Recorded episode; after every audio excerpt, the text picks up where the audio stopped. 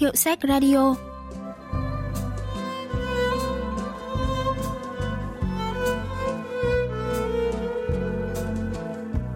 Thanh Tâm xin chào quý vị và các bạn. Mời quý vị và các bạn lắng nghe Hiệu sách Radio, chương trình giới thiệu những tác phẩm văn học đặc sắc và tiêu biểu nhất ở Hàn Quốc qua góc nhìn của các nhà phê bình văn học.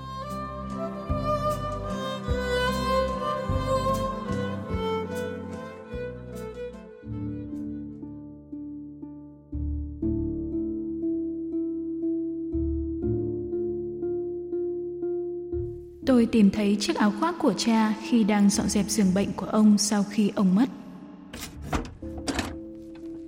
Chiếc áo khoác đó được xếp cùng bộ âu phục mùa hè màu nâu, áo sơ mi, chiếc cà vạt lụa màu xanh da trời. Đây là đồ mang vào khi cha nhập viện, cất trong chiếc tủ gỗ ép đã phênh bản lề, rất khó đóng mở. Chiếc áo khoác màu nâu sẫm, nhìn dày dặn nhưng ruột bên trong lại mỏng và khá ngắn. Đây không phải dạng áo choàng dài mặc trong mùa lạnh mà là áo khoác nhẹ, phù hợp với mùa xuân.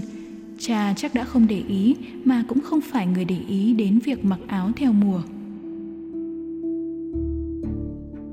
Nhân vật chính không thể biết chiếc áo khoác tìm thấy trong tủ bệnh viện là chiếc áo khoác thứ mấy của cha, mà chỉ chắc chắn là ông đã mặc nó từ trước khi anh ra đời. Lúc ấy ông cũng đã bước sang tuổi cần mặc áo khoác, cũng đã có khả năng mua cho mình một bộ đồ ấm áp. Có một điều tôi chắc chắn là cha hầu như luôn mặc chiếc áo khoác ấy. Nói chính xác hơn là ông luôn tha lôi, lặn lội cùng với nó. Chuyện ngắn Chiếc áo khoác của nhà văn Song Sok Chê xuất bản năm 2011. Chuyện mở đầu bằng việc người con trai là nhân vật chính tìm thấy chiếc áo khoác của cha sau khi ông mất vì bệnh ung thư thận.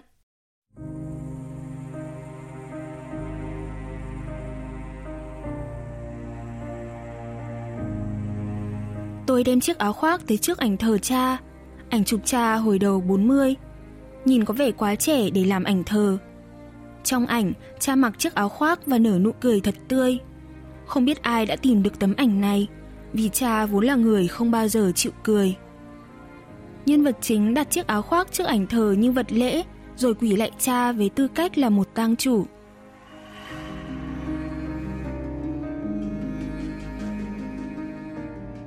Này, lúc hỏa táng thì đốt luôn cái áo đấy đi. Ừ, như thế mới là chọn nghĩa tử nghĩa tận đấy. Cô cả và cô hai muốn đốt chiếc áo khoác vì họ cho rằng dọn dẹp sạch sẽ đồ của người chết sẽ giúp linh hồn dễ siêu thoát hơn. Nhưng cô ba thì nghĩ khác. Cứ để đấy, anh thích nhất cái áo này. Anh cũng phải người hay mua sắm gì riêng cho mình đâu. Cái áo này như là tượng trưng của anh, nên không thể bỏ đi dễ dàng như vậy được. Ai cũng có lý do riêng, nhưng người có quyền quyết định là mẹ nhân vật chính thì lại đang ở xa. Bà bị bệnh lú lẫn đã được 20 năm và đang ở một viện dưỡng lão heo hút xa xôi. Hầu hết tài sản của cha đều dành để điều trị cho mẹ. Nhân vật chính không quá ấm ức về việc không nhận được chút tài sản nào từ cha, nhưng anh thấy cha mình cái gì cũng tỏ ra thái quá. Sau lễ tang, tôi cất chiếc áo khoác của cha vào một góc sâu trong tủ quần áo. Nhà phê bình văn học Tròn Soyoung giải thích về chi tiết này. 성석재의 외투에서도 외투는 아버지에게 단순한 옷의 의미를 넘어선 것이었죠. Chiếc áo khoác này không đơn thuần là chuyện trang phục mà còn là hình ảnh tượng trưng cho người cha của nhân vật chính. Ông sống khổ hạnh, tận tiện, thậm chí là mang tính kiêu kiệt, buồn xỉn. Đây có thể coi là món quà, sự xa xỉ duy nhất mà ông tự thưởng cho chính bản thân mình. Qua chiếc áo này, người đọc có thể hình dung ra cuộc đời nhiều gian truân, vất vả, cũng như tính cách của người cha. Sau tang lễ của cha, mùa thu đi qua vội vã, thoáng chốc đã thấy gió lạnh ngập tràn không khí. Đến một ngày nọ, nhân vật chính lấy ra trong tủ quần áo chiếc áo khoác của cha Gen thực dụng có lẽ là một trong rất ít những thứ tôi được thừa hưởng từ cha. Tự nhiên tôi lại nghĩ, tại sao mình không dùng những món đồ còn tốt mà cha để lại? Thực ra nhân vật chính là con trai duy nhất, nên chiếc áo này đương nhiên thuộc quyền sở hữu của anh.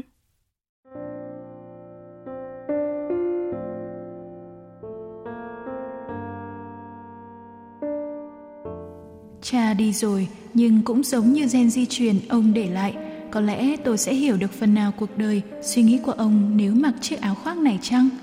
Tuy không muốn thừa nhận, nhưng tôi không thể chối bỏ một điều là tôi rất thích cha. Đó như kiểu một mối tình đơn phương luôn hướng về một người đàn ông sẵn sàng hờ hững với con cái và chỉ chăm chăm hy sinh mọi thứ cho vợ mình. Chiếc áo khoác không còn tươm tất như tôi nghĩ. Phần ống tay và vạt áo dưới bị tuột chỉ khá nhiều. Có hàng trăm sợi chỉ màu cho dù là tả, giống hệt những con vi khuẩn nấm mốc đang đâm rễ con tua tủa ra bên ngoài vậy. Tôi định lấy kéo cắt đám chỉ thừa đó, nhưng lại nghĩ đó cũng là một phần của chiếc áo này. Nếu cắt thì có cảm giác như bản thân chiếc áo khoác cũng sẽ bị nhỏ lại. Tôi cố gắng giấu đám chỉ tuột vào trong gấu áo và vụng về khâu lại. Thật lạ là khi mặc, chiếc áo lại khá vừa vặn, bó khít lấy cơ thể. Tôi cảm giác như đó là tâm trạng của một người con trai đang cõng người cha, người mẹ già và nhận thấy cơ thể họ nhẹ bẫng trên lưng.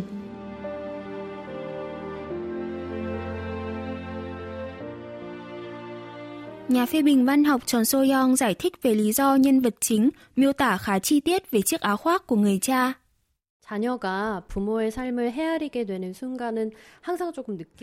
Con mất một thời gian thật dài, nhiều khi là quá một màng để có thể hiểu được cuộc đời của cha mẹ. Chuyện không đề cập tới những kỷ niệm, những cuộc đối thoại hay trải nghiệm giữa nhân vật chính với cha mình lúc sinh thời, nhưng có vẻ anh không gần gũi hay thân thiết với cha cho lắm Chỉ đến khi cha mất đi, khi cảm nhận chiếc áo khoác của cha ôm khít lấy cơ thể, thì anh mới nhận ra, à, thì ra cha mình là người như vợ. Chi tiết miêu tả kỹ càng về chiếc áo cũng là miêu tả quá trình thấu hiểu về cuộc đời người cha đã khuất của người con trai trong chuyện. 헤아려가는 아들의 애틋한 풍경이 이 외투에 관한 자세한 묘사를 통해 드러나고 있습니다. Nhân vật chính mặc áo khoác của cha ra ngoài.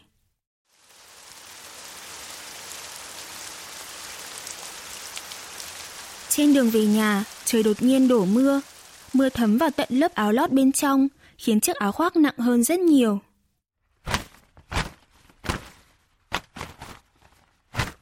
Trở về nhà, nhân vật chính phải vất vả lắm mới có thể cởi và treo áo khoác đẫm nước lên giá phơi. Trong lúc chờ áo khô, anh thấy lòng mình trào dâng nhiều cảm xúc lẫn lộn. Nhà phê bình văn học Tròn So Young phân tích tâm trạng người con trai.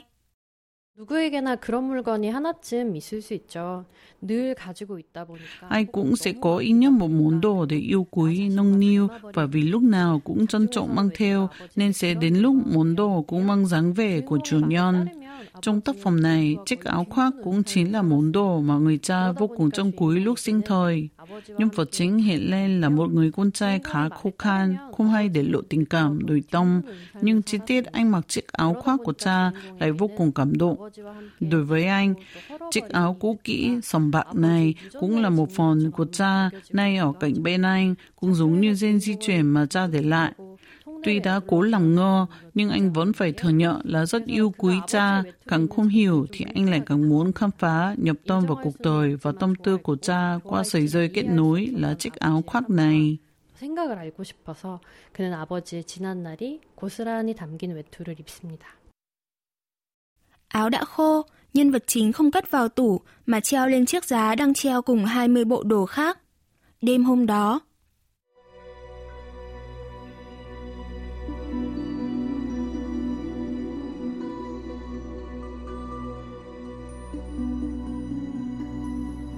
nhân vật chính tỉnh giấc vì nghe thấy tiếng động trong phòng khách. Anh nghi là trộm nên gión rén đi ra phòng khách rồi mở công tắc thật nhanh. Cửa vẫn đóng, phòng hẹp nên cũng không có chỗ trốn. Rõ ràng là không có người, nhưng anh cảm giác như có thứ gì đó vừa đi qua. Tôi đi vòng quanh phòng khách và dừng chân trước chiếc áo khoác đang treo phía đầu giá treo quần áo. Những sợi chỉ lại lòng thòng chảy xuống. Rõ ràng tôi đã khâu phần gấu lại, nhưng chỉ vẫn cứ thỏi ra ở đúng những vết khâu cũ, nhìn như những chùm rễ cây con. Nhìn chiếc áo trông dày dặn và mới hơn, nhưng tôi lại thấy khó chịu. Trông nó giống hệt chiếc áo của một gã thanh niên lăng nhăng, chờ chẽn, nhưng tràn đầy sinh khí. Những bộ quần áo treo cạnh tự nhiên nhìn thật nhăn nhúm, ủ rũ, giống hệt người vừa bị lính viễn trinh đánh trong một trận tơi tả hay một ông nông dân oan ức bị tước đất và tài sản. Dường như nhân vật chính đã tìm được mối giao cảm với chiếc áo, đúng hơn là dần dần hiểu được tâm tư của người cha. Từ sau hôm đó, anh bắt đầu thích mặc chiếc áo khoác này.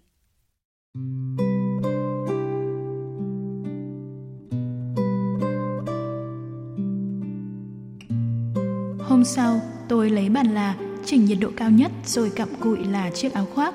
Tôi chú ý là đi là lại phần bị tuột chỉ. Gặp nhiệt độ cao, phần chỉ thừa cháy tỏa ra mùi khen khét. Tôi cứ là đến khi đổ mồ hôi đầy người thì thấy chiếc áo bắt đầu vào nếp, thẳng thớm hơn rất nhiều. Mặc chiếc áo đi ra ngoài, tự nhiên tôi lại thấy rất khí thế, hoan hỉ.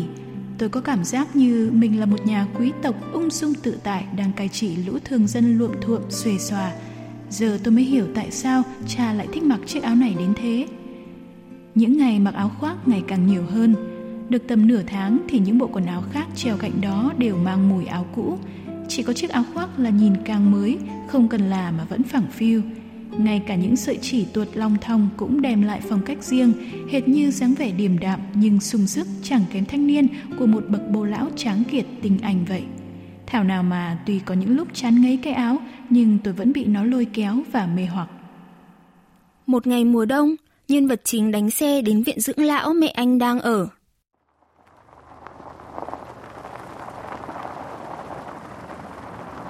Đường khá ướt, tuyết thì vẫn lúc tạnh lúc rơi, nên tầm nhìn cũng bị hạn chế. Nhân vật chính đi qua một đoạn đèo thấp, đang chuẩn bị xuống dốc thì gặp một ngã tư cách đó 500 mét. Một chiếc xe buýt đang bật đèn xi nhan chở rẽ trái. Có làn đường cho xe rẽ trái riêng, nhưng tuyết đã che lấp vạch phân làn nên chiếc xe buýt đứng chắn một nửa làn đường số 1. Khi đó, đèn giao thông vẫn bật màu xanh. Ngoài chiếc xe buýt, nhân vật chính không nhìn thấy xe nào khác nên không giảm tốc độ.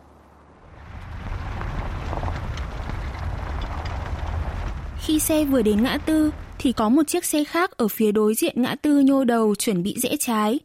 Do bị xe buýt chắn nên chiếc xe đối diện đó đã không nhìn thấy xe của nhân vật chính.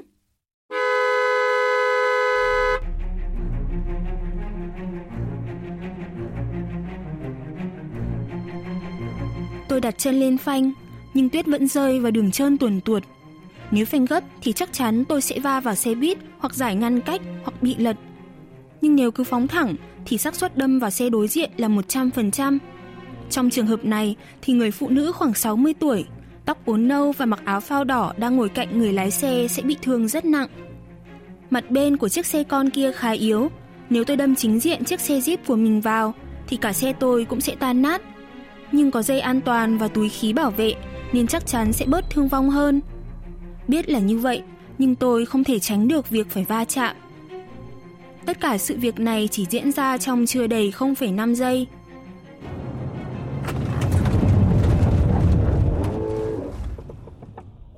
Có tiếng tạch tạch tạch phát ra từ bộ phanh ABS chuyên dụng dưới chân.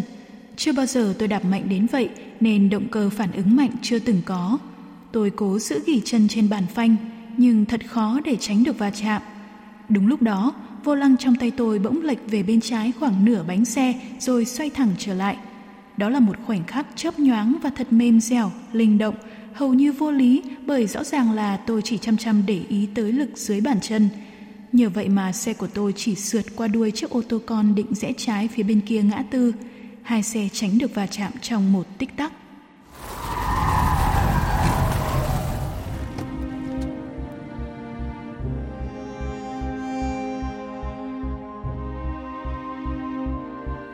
Tôi dừng xe lại, tim đập thình thịch như trực trào khỏi lồng ngực. Dường như não tôi cũng vừa mới văng ra, sao trời hết mọc rồi lại rụng ao ao trên đầu.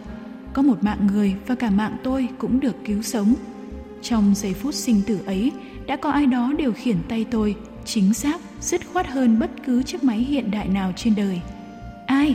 Ai là người đã hóa giải tai nạn va chạm và lật xe một cách thần kỳ đến vậy? Tôi nhìn xung quanh, nhìn trời, nhìn cánh đồng mờ ảo phía trước và tôi lại nhìn vào chiếc áo khoác đang ôm lấy cơ thể mình. Phần gấu áo ôm trọn đến đùi và đầu gối, tay áo cũng vừa khít như đang mặc áo sơ mi vải có giãn vậy. Những đường chỉ rủ trên áo như thắt chặt khắp cơ thể tôi.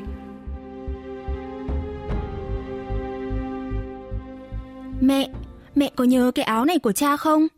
Hôm nay nhờ cái áo này mà con mới sống sót đấy. Nhân vật chính ngồi kể cho mẹ hơn một tiếng đồng hồ về vụ tai nạn giao thông vừa xảy ra. Người mẹ vẫn nằm trên giường, mắt nhìn vô định lên trần nhà. Giờ cái áo này là áo của con. Chắc cha cũng sẽ hài lòng vì chứng kiến được con đang sống như thế nào. Đúng không mẹ? Đang mải mê kể chuyện, nhân vật chính bỗng giật mình nhìn mẹ. Đôi mắt mẹ trào ra hai dòng nước mắt, chảy xuống dưới cả hai bên tai. Liệu đây chỉ là phản ứng sinh học hay là mẹ đã nghe và hiểu được câu chuyện tôi đang kể?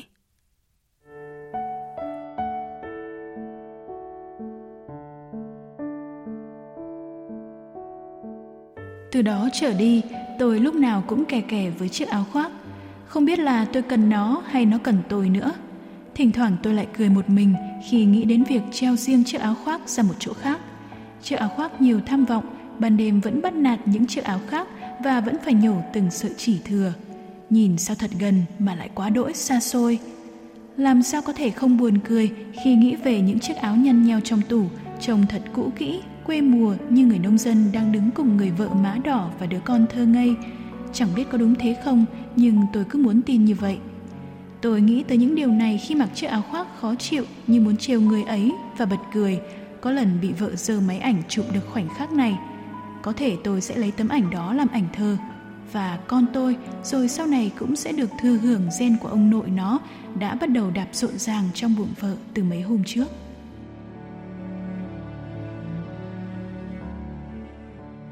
Giáo sư Bamino, khoa ngữ văn trường Đại học Seoul phân tích về chi tiết cuối truyện. 이 이야기에서 자기 태중에 있는 주인공 화자의 아이, 그것에 관한 이야기 없었. Nếu không có sự xuất hiện của bào thai đang từng ngày lớn dần, thì câu chuyện sẽ thiếu sự hoàn chỉnh, trọn vẹn. Vì đây là một dòng chảy từ đời cha đến đời con và tiếp theo là đời cháu. Những thế hệ rồi sẽ nối tiếp nhau sinh sôi, phát triển, dựa vào nguồn hơi ấm là chiếc áo khoác kia.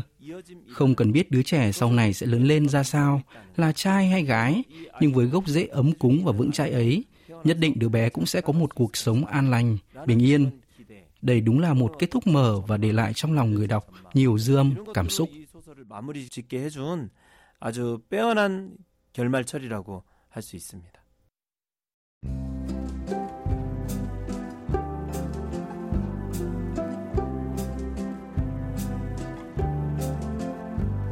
Các bạn vừa tìm hiểu chuyện ngắn Chiếc áo khoác của tác giả Song Sóc Chê. Chuyên mục Hiệu sách Radio xin cảm ơn sự quan tâm theo dõi của các bạn và xin hẹn gặp lại vào thứ ba tuần sau.